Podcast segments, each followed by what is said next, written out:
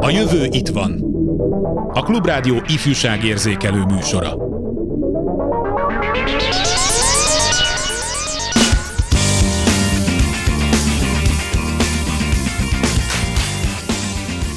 A mai műsorban arra keresik a választ vendégeimmel, milyen mentális állapotban érte a gyerekeket, fiatalokat a csak nem két éve tartó pandémia, hogy a klímaválságról ne is beszéljünk. It's my nature. Custom love is the nomenclature. Turn down mass confusion, hit the road, cause we just keep cruising. Double my fun, double my vision. Long, hard look at my last decision. Hustle here, hustle there. Hustle me, bitch, and you best beware. It's emotional,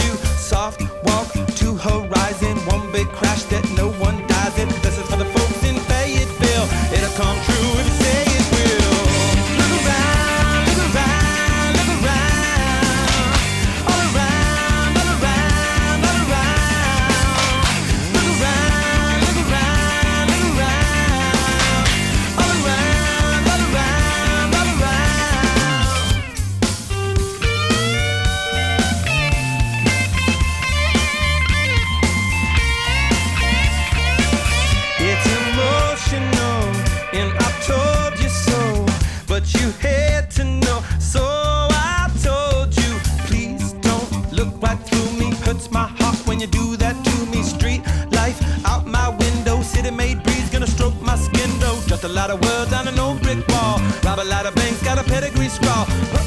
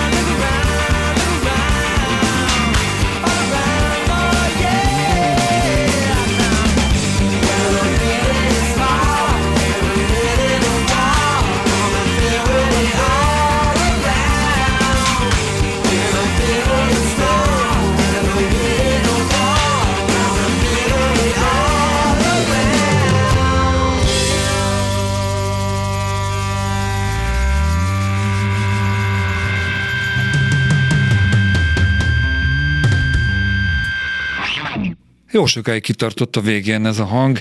A jövő itt van ismét, telefonszámaink 2406953 és 2407953. Hívjanak, ha kérdésük, véleményük van, illetve küldjenek SMS-t a 30 30 30 95 3-as számra. Kérdezhetnek vendégeinktől, Szlankó Violától, a UNICEF Magyar Bizottság Alapítvány gyermekvédelmi vezetőjétől, vendégem emellett pszichológus, úgyhogy egy, valaki egy rövid pszichoterápiára vágyik telefonon, akkor ő is nyugodtan jelentkezhet. Másik vendégünk pedig Bellai Zorka, fiatal nagykövet, kezdjük mindjárt veled, javaslom, mert nem aránylag kevés nagykövettel ültem itt a rádió stúdióba. Mi az, hogy fiatal nagykövet, hogyan válhat valaki azzá, és mi a dolga? A Fiatal Nagykövetség valójában az UNICEF-nek egy alprogramja, ami azért jött létre, hogy ugye az UNICEF egy gyermekjogi szervezet, és hogy valójában a gyerekek is velük együtt dolgozhassanak, és tényleg közvetlenül hallhassák a hangjukat a különböző témákban is, beleszólhassanak a különböző kampányokba, programokba, hogy mi arról mit gondolunk, hogyan tudnánk a fiatalok szemszögével javítani rajtuk, vagy mit vennénk ki belőle, mit adnánk hozzá. Öm, és maga az, hogy én hogyan kerültem oda, az 2019-ben történt, akkor találkoztam ezzel a pályázattal, hogy lehet öm, erre a címre jelentkezni, és valójában a felvétel, vagy hát az jelentkezés abból állt, hogy kellett küldenem egy videófelvételt, ahol kicsit meséltem saját magamról, illetve kitértem arra, hogy miért tartom fontosnak a gyerekjogokat, és arra is beszéltem, hogy még esetleg milyen jogot adnék a gyerekek számára. Ezután a már lévő nagykövetek döntöttek a sorsomról, és... Hányan vagytok? Nagyjából. Most vagyunk nagyjából ilyen 12-en, ezek közül már van egy-kettő ember, aki egyetemre ment, szóval most nem tud annyit foglalkozni ezzel a feladattal, de így így eloszlik egymás között, hogy ennyien vagyunk, így mindig találkozunk. Kérdezgetlek majd még, de Violához fordulok, hogy Szerintem mindünk el a KH-tól, hogy ezt a frappáns fordulatot mondjam. Mikortól számít gyereknek valaki? Mikortól beszélgetünk gyerekjogokról? Tehát, mert ugye összemosodnak határok, kiskorú, fiatalkorú, nem, nem felnőtt még, szóval hogy van ez? Igen. Az ENSZ gyerekjogi egyezménye szerint mindenki gyerek 0 és 18 között. Úgyhogy igazából a 18 éves kor a határa a gyerekkornak. Ez a kiskorú, fiatalkorú, ugye ezek inkább ilyen polgárjogi, meg büntetőjogi kategóriák, úgyhogy mi, mi most ezt a globális... Távol álljon tőlem, hogy kriminalizálni akarnám a fiatalokat. Igen, mi univerzálisan 18 éves korig gondolkodunk a gyerekről. Jó, tehát miért fontosak a gyerekjogok? Te például miért választottad pszichológusként, tehát ezzel a végzettséggel azt, uh-huh. hogy mhm. egy lényegesen szárazabb, nem tudom, de jogról nekem ilyen előfeltevéseim vannak, hogy Uh-huh. Míg a pszichológia az ugye egy emberközeli, a uh-huh. jog pedig olyan távolságtartó, az én érzetem szerint. Na, hát ez egy érdekes kérdés, meg nem is számítottam rá, hogy itt a személyes életutam is szóba kerül az, az biztos, hogy nem, az nem igaz, az az állítás, hogy kevésbé izgalmas terület, mint a pszichológia, de Hát az az igazság, hogy a, a gyerekjogokat is meg lehet fogni azért egy pszichológiai perspektívából. Tehát azt szoktam mondani, hogyha, hogyha gyerekjogokról gondolkodunk, akkor az a legemberközelibb megközelítés, hogyha arról kezdünk el gondolkodni, hogy milyen szükségletei vannak a gyerekeknek. Tehát, hogy ha végig gondoljuk, hogy mire van szüksége egy gyereknek ahhoz, hogy egy egészséges, boldog fejlődésen menjen keresztül, akkor olyanok jutnak eszünkbe, hogy szeretetre van szüksége, gondoskodásra, védelemre, oktatásügyre, egész egészség, egészséges életmódra, egészségügyi ellátásra, arra, hogy megkérdezzék a véleményét, arra, hogy szabadidőt, játékot já, játszom, és tehát, hogy ezeket végig gondoljuk, akkor De jó, azt a... konkrétan benne, hogy joga van játszani a gyerek? Igen, van egy, egy szabadidőhöz. A szabadidőhöz való jog. Na és hogyha végig gondoljuk ezeket a szükségleteket, akkor aztán azt a hát revelatív felfedezést tehetjük, hogy ezek a szükségletek mind egy-egy gyerek jog is. Úgyhogy valójában a gyerekjogok azok egyenlőek a gyerekek szükség szükségleteivel, úgyhogy tulajdonképpen így már szerintem érthető, hogy hogy kapcsolódik a pszichológiához a gyerekjogok.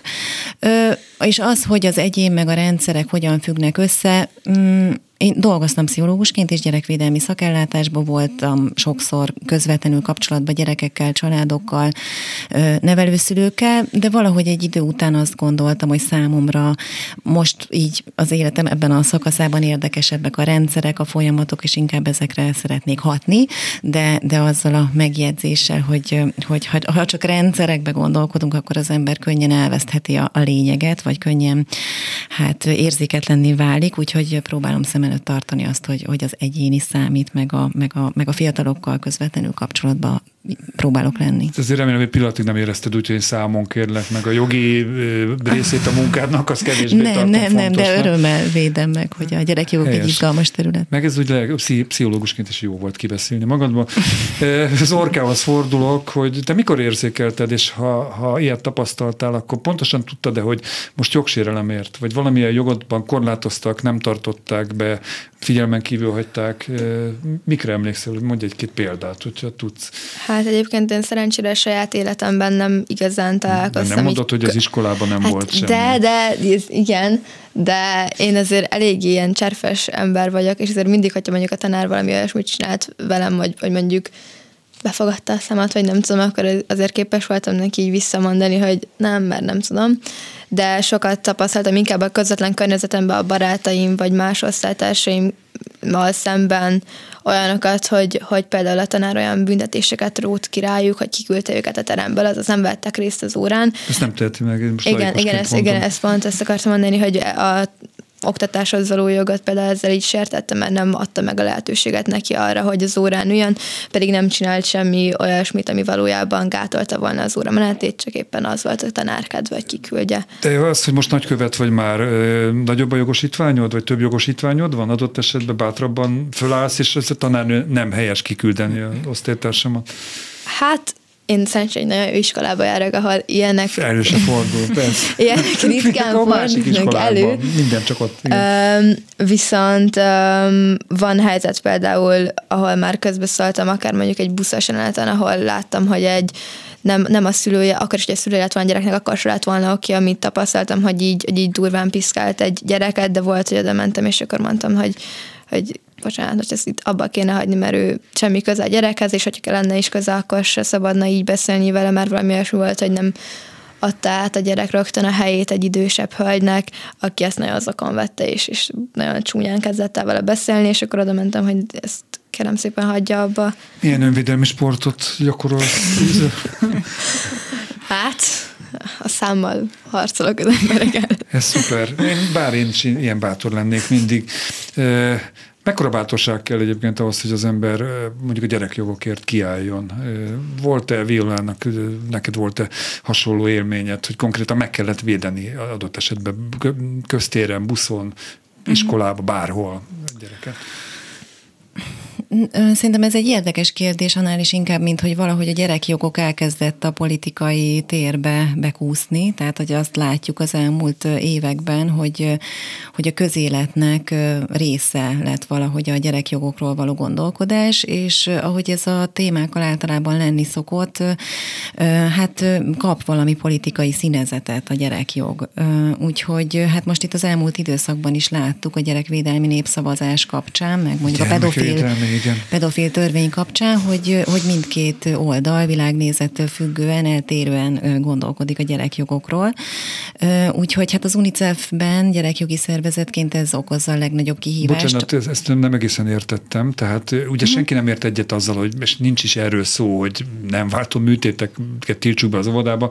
Tehát mindenki tudja, hogy ez egy bornért baromság, vagy szerintem azon az oldalon is, de abba azért egyetért a kormány oldal meg az ellenzék is, nem, hogy gyerekeket nem bántalmazunk, vagyunk, hogy nem mutatunk neki olyan tartalmakat, ami mhm. az ő életkorának nem felel meg. Na hát érdekes, hogy ezt említed, mert ugye ez utóbbi kapcsán már egyáltalán nincsen egyetértés, például a szexuális nevelésre gondolunk. Ugye hát legutoljára ja, pár, pár hónappal igen, ezelőtt az... volt az a, az a turbulens vita a közéletben, hogy vajon joga van-e a gyereknek ahhoz, hogy a szexuális neveléssel kapcsolatos információkat megszerezze ez igaz, az iskolában. is foglalkozott itt. Igen, a... és akkor itt rögtön világossá válik szerintem ennek a témának a kapcsán, hogy miről beszélek, tehát két oldal eltérően értelmezi a gyerekjogokat egy, egy ilyen téma esetében, és hát gyerekjogi szervezetként ez, és, és az UNICEF esetében ez kifejezetten kihívás, hogy hogy lehet ezt valahogy visszahozni egy ilyen mm, semleges mezőbe, tehát hogy lehet ezt a politikai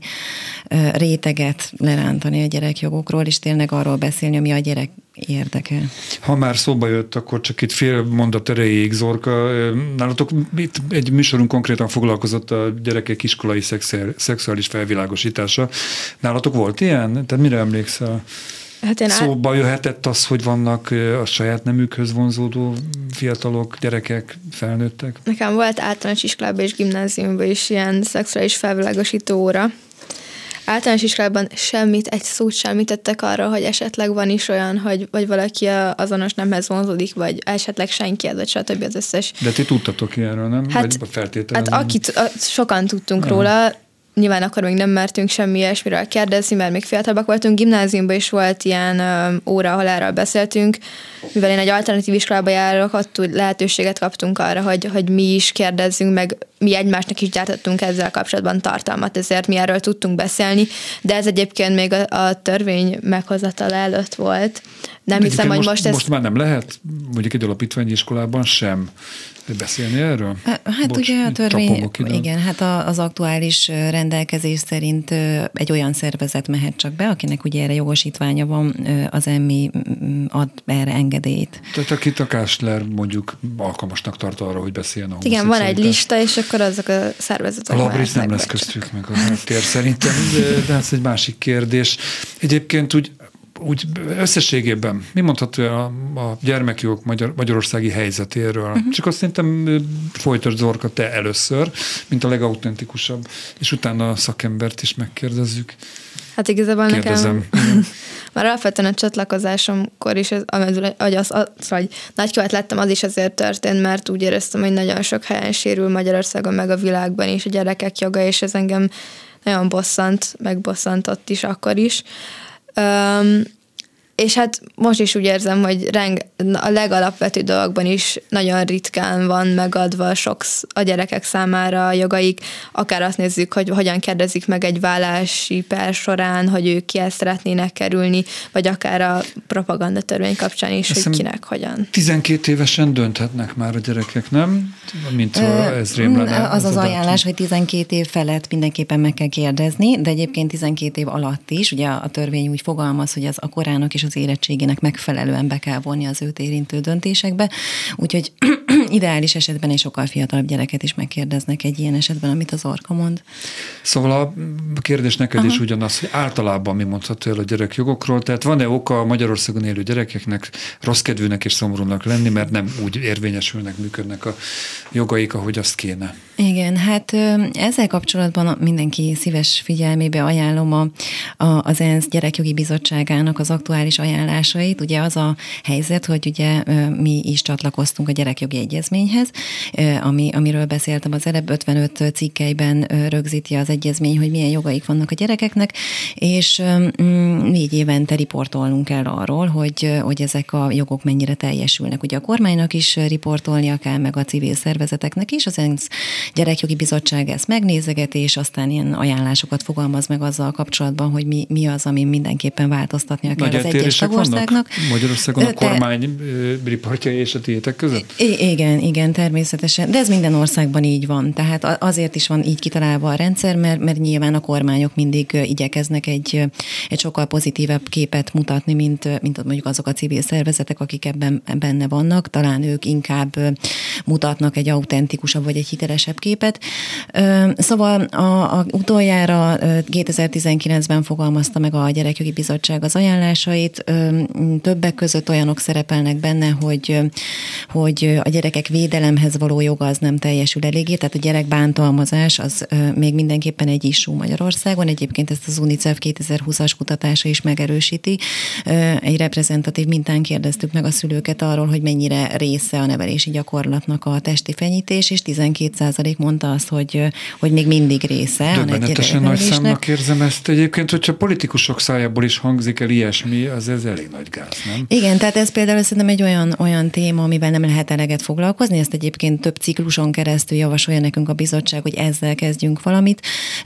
És, és valóban egyébként, úgy tesszük fel a kérdést, hogy, hogy mondjuk lesz-e baja a gyereknek egy-egy pofontól, akkor még megengedőbbek az emberek, akkor 30 pár százalék mondja, hogy nem, nem lesz Én baja. is kaptam pofon, mégis ember lett belőlem, ugye van ez a Igen. klasszikus mondás. Igen, tehát a bántalmazás... De ez a legszélsőségesebb, tehát Igen. azért azt pontosan tudjuk, hogy verbálisan legalább olyan mélysebeket lehet egy Hát pontosan, tehát hogy ez, ez a nagyon konkrét, nagyon látható bántalmazás, ami még mindig tulajdonképpen része a kultúrának és a társadalomnak.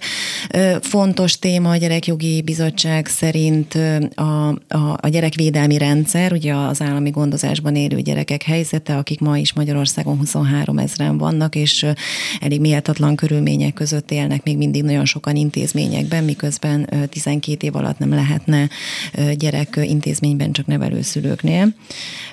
Valamint, hát ilyen, amit az Orka is mond, nagyon fontos a bevonás, tehát a fiataloknak a részvétele, tehát úgy, úgy látja a bizottság is, és ezt megerősítik a szervezetek is, hogy az ilyen típusú perekben a gyerekek véleménye, vagy a, akármilyen közéleti eseményben a gyerekek bevonása egy lemaradás. Hallgatókat is szívesen bevonnánk, ha telefonálnának a 2406953 vagy a 2407953-as számon, vagy legalább írjanak SMS-t 30 30 30 95 3.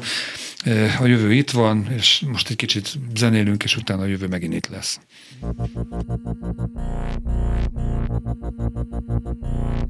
I, I can't get these memories out of my mind and some kind of madness started to evolve Mm.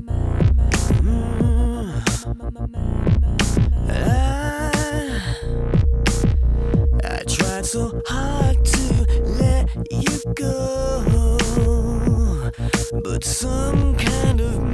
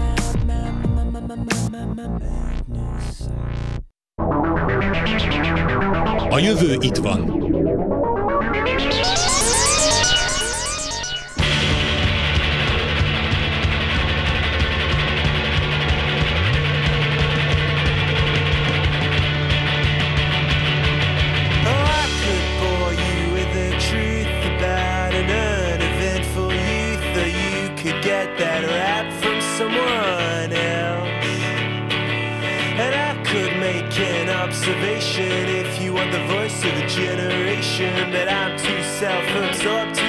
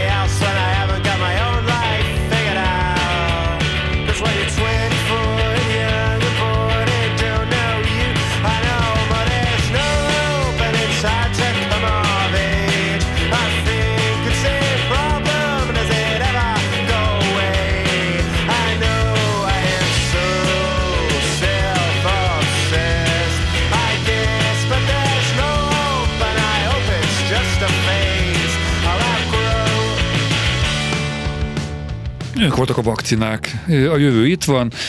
Vendégeimmel, Slankó Violával, a UNICEF Magyar Bizottság. UNICEF vagy UNICEF, vagy tök mindegy, ki hogy ejti.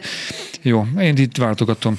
E, Magyar Bizottság Alapítvány gyermekvédelmi vezetőjével, pszichológussal, illetve Bellai Zorka e, fiatal nagykövettel beszélgetünk, és ugye a műsor legelején e, felvetettem, hogy a pandémiáról azért beszéljünk, mert nem kis hatása volt, van a fiatalokra, Ugye egy, egyáltalán nem mindegy, hogy jelenléti oktatásban töltik el azt a néhány órát naponta, vagy pedig távoktatásban, és annak a színvonaláról ne is beszéljünk sok helyütt, de hát akkor megint csak hozzád fordulok Zorka elsőként, te hogyan élted meg ezeket a rendkívüli szüneteket, karanténos helyzeteket, volt ilyen berészed nyilván? Hát igen, sajnos elég sokat volt részünk ezekben az elmúlt két évben, de um, én az elején még így inkább felüldülésnek éltem meg, mert akkor még azt gondoltam mindenki, hogy jó, akkor két hét szünet, és de jó, most otthon, izé, minden. Aztán meg ugye, hogy nőttek a hónapok, aztán a következő tanévben is rögtön az elején újból otthon kellett maradni egészen, aztán akkor már nagyon szenvedős volt, és és éreztem is néha azt is, hogy sokkal kevésbé hatékony a tanulásom, meg a, a figyelmem úgy azóta magamon tapasztalom, hogy sokkal széteső, most már sokkal nehezebben tudok koncentrálni, mint az előtt amit én valamelyes kicsit a, a karantén hatásának tudok be, illetve a kortársaimon, meg, meg nem csak a közvetlen környezetemben, hanem így, ahogy olvasva a sajtót is nagyon érzem azt, hogy rengeteg hatást gyakorolt a pandémia gyerekekre. Ugye múlt héten, vagy nem tudom, két hete jelent meg a cikk is, hogy a Vadaskár gyermekpszichiátria az már fullan van, és alig tudnak fogadni gyerekeket. Sőt, az öngyilkos fiataloknak a Igen. száma is megnőtt az elmúlt időszakban. Szóval meg, meg egyrészt az, hogy a öngyilkos gyerekek száma, másrészt rengetegen fordulnak az önbátalmazás felé, amely nem csak abból fakad, hogy me, olyan céllal, hogy szuicidumot akarnak elkövetni, hanem abból, hogy, hogy így stressztel akarnak. Lazuljanak, így, igen, úgymond, gyógyszer, alkohol, drog. Hát most igen, nem meg, találtam jobb szót, hogy igen. Szóval, hogy nagyon sokan fordulnak e felé is, hogy ezt a otthoni, akár otthoni vagy a karanténból jövő fakadó stresszt így kezelni hát tudják. Azért az iskolának a sava borsa egy jó középiskolánál, hogy ott, ott, ott a barátaid, a barátnőid, vagy ott van Farsa, Mikulás, mert csókoltassuk a Mikulást éppen ma van. Szóval, hogy az kirándulások, akkor a, a határtalanul, azt hiszem ez a neve annak a programnak, hogy külföldi iskolák diákjai csere kapcsolatban vannak, tehát ide jönnek Magyarországra, és tehát ti mentek Németországba, Portugáliába, ki, ugye ez teljesen megszűnt. Hát nem lehet könnyű. Beszéltünk, Violát kérdem, beszélhetünk C-generációról, tehát ez a Covid generáció, annyira erősen rányomja a bélyegét azokra a fiatalokra, a gyerekekre, akik ebben a két évben gyerekek? Szerintem arról beszélhetünk, igen, hogy Covid generáció. Az kérdés, hogy ez mit jelent. Tehát az biztos, hogy van egy jelentős hatása a gyerekekre ennek az egész időszaknak. Ugye itt drámai kifejezésekkel elveszett generációról is szoktak beszélni, amit, amit én azért nem, nem feltétlenül fogadok el, mert az olyan, mint hogyha beletörődnénk ebbe az egész helyzetbe. Tehát, hogy egy trauma az akkor válik trauma egy közösségben, vagy egy társadalomban, hogyha, hogyha aztán nem megfelelően reagál reagálunk rá. Tehát az biztos, hogy az alkalmazkodó készségünket próbára tette ez az időszak valamennyiünknek. Teszi, ez, csak nézem az optimizmusodat, de még nem vagyunk a tetőfokán a negyedik hullámnak, már az ötödikről beszélnek, és az Omikron az most lekerült talán a veszélyességi listákról, azt állítják. Igen. Csak hát azt szeretném lehet. mondani, igen, hogy van tere annak, hogy megfelelően reagáljuk, megfelelően rehabilitáljuk adott esetben ezeket a gyerekeket. Az UNICEF viszonylag hamar felismerte, hogy, hogy a COVID járvány nem elsősorban a gyerekek fizikai fizikai egészségét fenyegeti, hanem, hanem a közvetett hatásokon keresztül inkább a lelki egészségüket. Ugye itt gondolok az iskolák bezárására, megnövekedett gyerekbántalmazási esetek számára. Tehát ezek mind-mind olyan faktorok, amik, amik jelentősen növelhették a gyerekek. Most arra gondolt a gyerekbántalmazás esetén, bocsánat, hogy közbeszólok, csak elfelejtem, hogy ott vannak a lakásban összezárva a nagy család, adott esetben nagyszülő, több gyerek, szülőknek otthonról kell dolgozni, több a feszültség, és ilyenkor elcsattan egy-egy teljesen helytelenül egy-egy pofon. Igen, azt nem gondolom, hogy, hogy pusztán a bezártság mindenkiből, vagy a legtöbb emberből agressziót hoz elő, de az biztos, hogy a, az, a, az a kritikus élethelyzet, aminek minnyáján elszenvedői voltunk, vagyunk, és akkor abban az időszakban, amikor be voltunk zárva, akkor, akkor ténylegesen igaz volt ez, hogy egyrészt volt egy ilyen nagyon intenzív szorongásunk a, a betegséggel kapcsolatban, ugye nem is ismertük a, a kimenetelét, veszélyét a, a vírusnak, ténylegesen az életünket fenyegető szorongással néztünk szembe, gyakorlatilag halál szorongása volt annak is, aki olyan szerencsés, hogy előtte nem volt halál szorongása. Tehát egyrészt volt ez egy ilyen általános bizonytalanság és félelem, ami párosult nyilván egy ilyen egzisztenciális krízissel, tehát egy csomó ember elvesztette, vagy fenyegetve érezte a munkahelyét, a, a megélhetését. No, hát zenei, mindeközben... zenei műsorvezetőként tapasztalom kedvesnek, Igen, hogy mindeközben... az anyuka, apuka is muzsikálásból él, és nevelnek két kiskorú gyereket. Igen, hát igen kész. pontosan. Mindeközben ugye sokkal nagyobb terheket éltek meg a családok azáltal, hogy otthonról dolgoztak, a gyerekeket is nevelték, miközben nem vehették seg- igénybe azokat a tipikus segítségeket, mint a babysitter, nagymama, stb. Tehát, hogy ez, ez egy ilyen extrém koktél tulajdonképpen, tehát, hogy talán ritkán vagyunk tanulja a, a, az emberiség történetében is egy ilyen, egy ilyen nehéz helyzetnek, tehát természetes következmény az, hogy, hogy, hogy, hogy, a, hogy a mentális egészségünk sérül. És a Nemzetközi UNICEF kutatása szerint, hogy itt konkrét számokat mondjak, már egyébként a COVID előtt kezdte el vizsgálni a gyerekeket, de a COVID időszak tette föl a pontot erre a, erre a vizsgálatra. Tehát az egész világon globális szinten hétből egy gyerek valamilyen mentális diagnózissal él a, a gyerekek között, vagy a fiatalok között a 14 és 19 éves korosztályban a második vezető halálok az az öngyilkosság és, és hát a saját kutatásunk, a hazai kutatásunk azokat erősítette meg, amit az Orka mond. Abban a generációban, ebben a középiskolás generációban inkább a, a depresszió, a szorongás, a motiváció hiány az, ami megjelent egy ilyen általános apátia. Ha a klinikai dimenziót nézzük, akkor, akkor a játékfüggőségek, a, a különböző evészavarok azok, amik felerősödtek, a kiskorosztályban pedig inkább a, ez a figyelmetlenség, szétszórtság, ezek a figyelemzavaros tünetek, de a szeparációs szorongás is, tehát amikor a gyerek nagyon fél attól, hogy eltávolodik a, a szülőjétől, ami egyébként egy érdekes összefüggés abban a helyzetben, amikor mindig együtt vagyunk, tehát hogy miért fél ettől uh-huh. egy gyerek. Nyilván azért, mert közben beszűrődik a gyerek tudatába ez a, a, a félelem a betegségtől, haláltól, súlyos megbetegedéstől, és, és ez ezen keresztül valahogy aggódnak, tényleg szoronganak a gyerekek attól, hogy akár elveszítik valamelyik családtagjukat. Egy, egy, pozitív hozadék azért volt, a gyerekek elkezdtek szeretni iskolába járni. Bármilyen furcsán is hangzik. Tehát egy problémákat soroltál, soroltunk, meg még nyilván lehetne is sorolni, de igazából a, nekem az a célom ezzel a műsorral, hogy egy picit adjunk valami pluszt, tehát hogy uh-huh. megoldásokat e, próbáljunk keresni a, a gondokra. Zorka, te hogyan oldottad meg, amikor tényleg digitális oktatás volt, nem lehetett az iskolába menni, nem találkozhattál a barátokkal, csak másfél méter távolságból, mondjuk többet sportoltál, bicikliztél, úsztál, szóval hogyan próbáltad meg, hogyan szórakoztál például, gondolom az előtt eljártál házi ulitól kezdve koncertekig, tehát hogyan oldottad meg? Igen, nekem nagyon nagy éles váltás volt a non-stop otthon lét a hét, hagyományos hétköznapjaimhoz képest, mert én mindig reggel 8 este 8-ig minimum nem voltam otthon, és pörögtem non-stop, és azt, hogy otthon, otthon hazakényszerültem, az kicsit nehéz volt, meg, meg, meg igazából egy zavarba voltam, hogy nem tudtam, hogy akkor most mit kezdjek ezzel a rám szakadt rengeteg szabadidővel, vagy ezzel a véges otthonüléssel.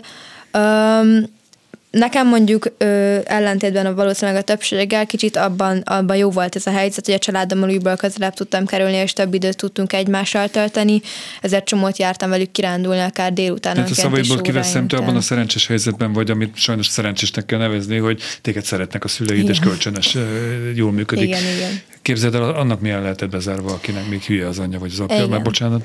Egyébként szerintem nagyon sok uh, ismerősöm a zenéhez fordult, szóval, hogy rengeteg zenét hallgatott, új előadókat ismert fel, playlisteket készített, és ez szerintem egy olyan meditatív dolog volt sokak számára, ami ebben egy menekülést tudott nyújtani, illetve tényleg, amit te is mondtál, hogy sportolni nagyon sok ember elkezdett, mondjuk ez néha át tudott fordulni megint egy kicsit a negatív irányba, hogy akkor már egy ilyen testképzavar felé is elindult, uh-huh. de ez nem sokaknál fordult azért elő, vagy hát igen, de hogy azért volt jó oldala is annak, hogyha valaki elkezdett sportolni. Olyan osztálytársad, vagy éppen barátod az iskolában volt-e, aki úgy érzett, hogy te konkrétan tudtál segíteni? Mert magányos volt, szeparációs válságba került, téged hívott fel, hogy vigasztald meg.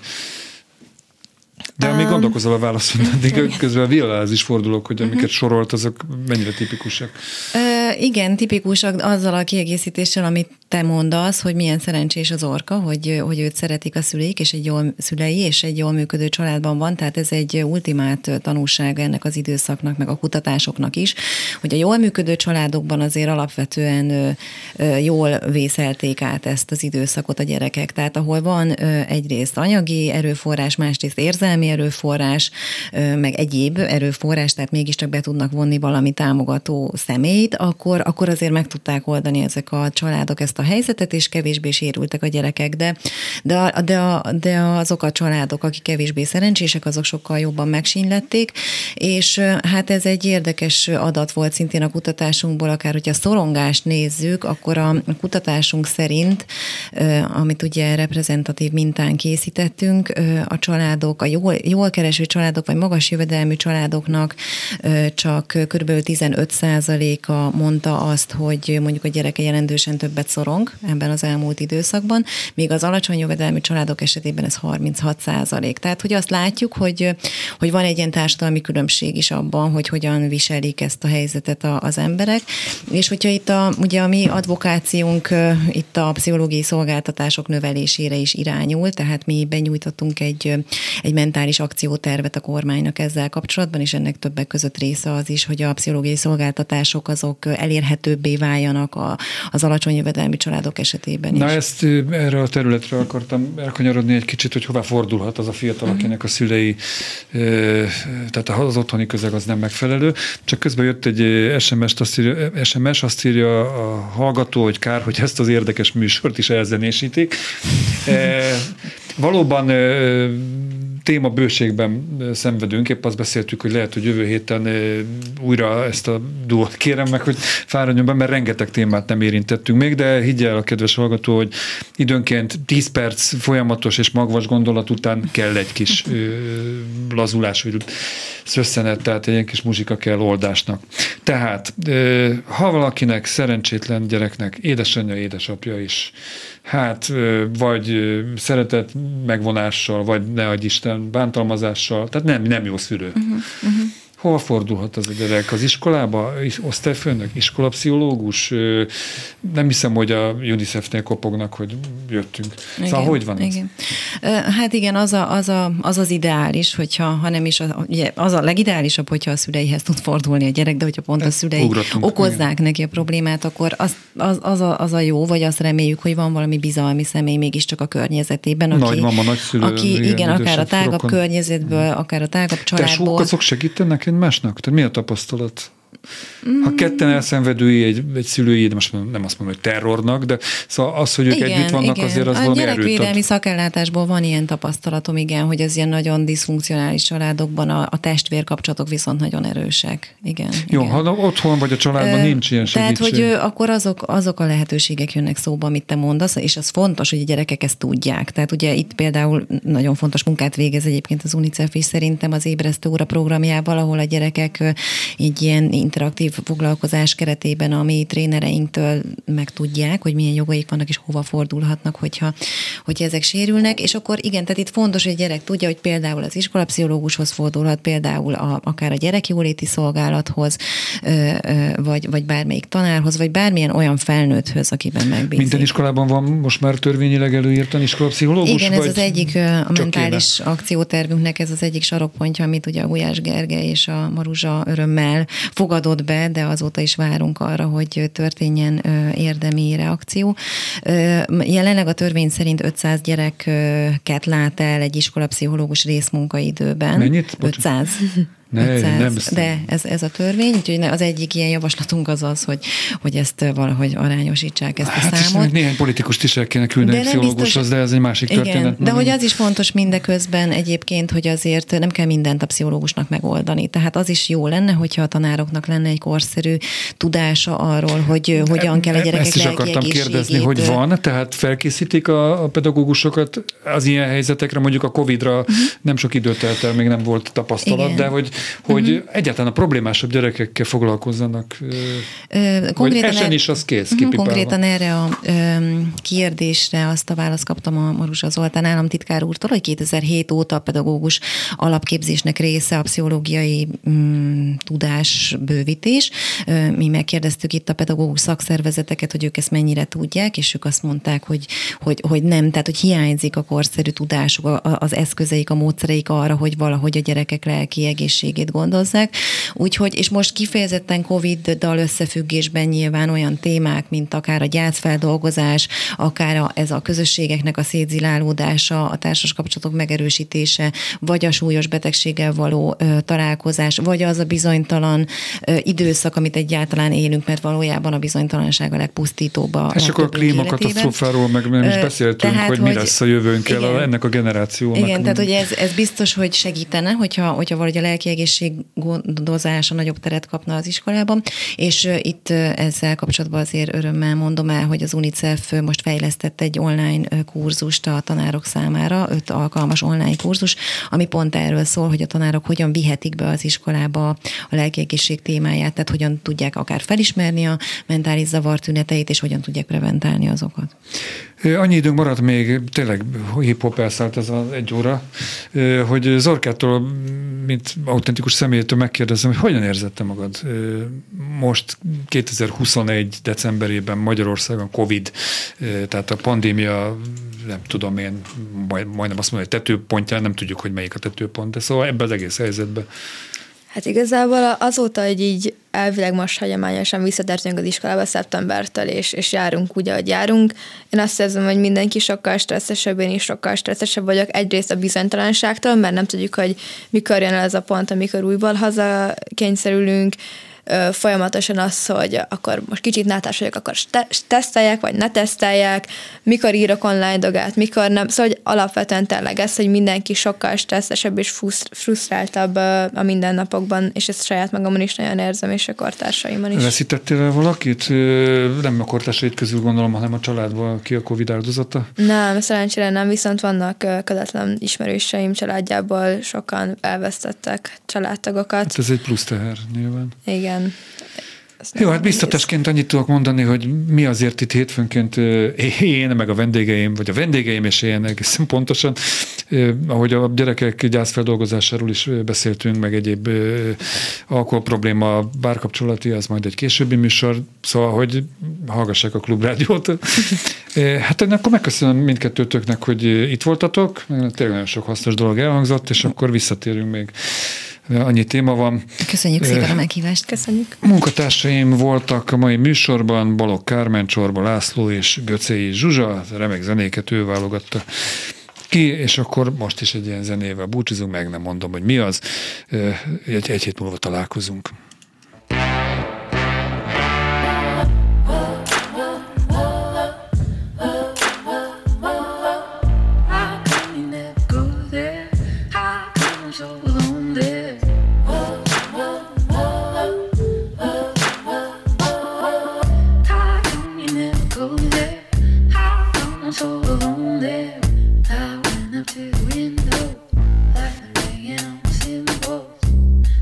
Keeps something to your house. My house, I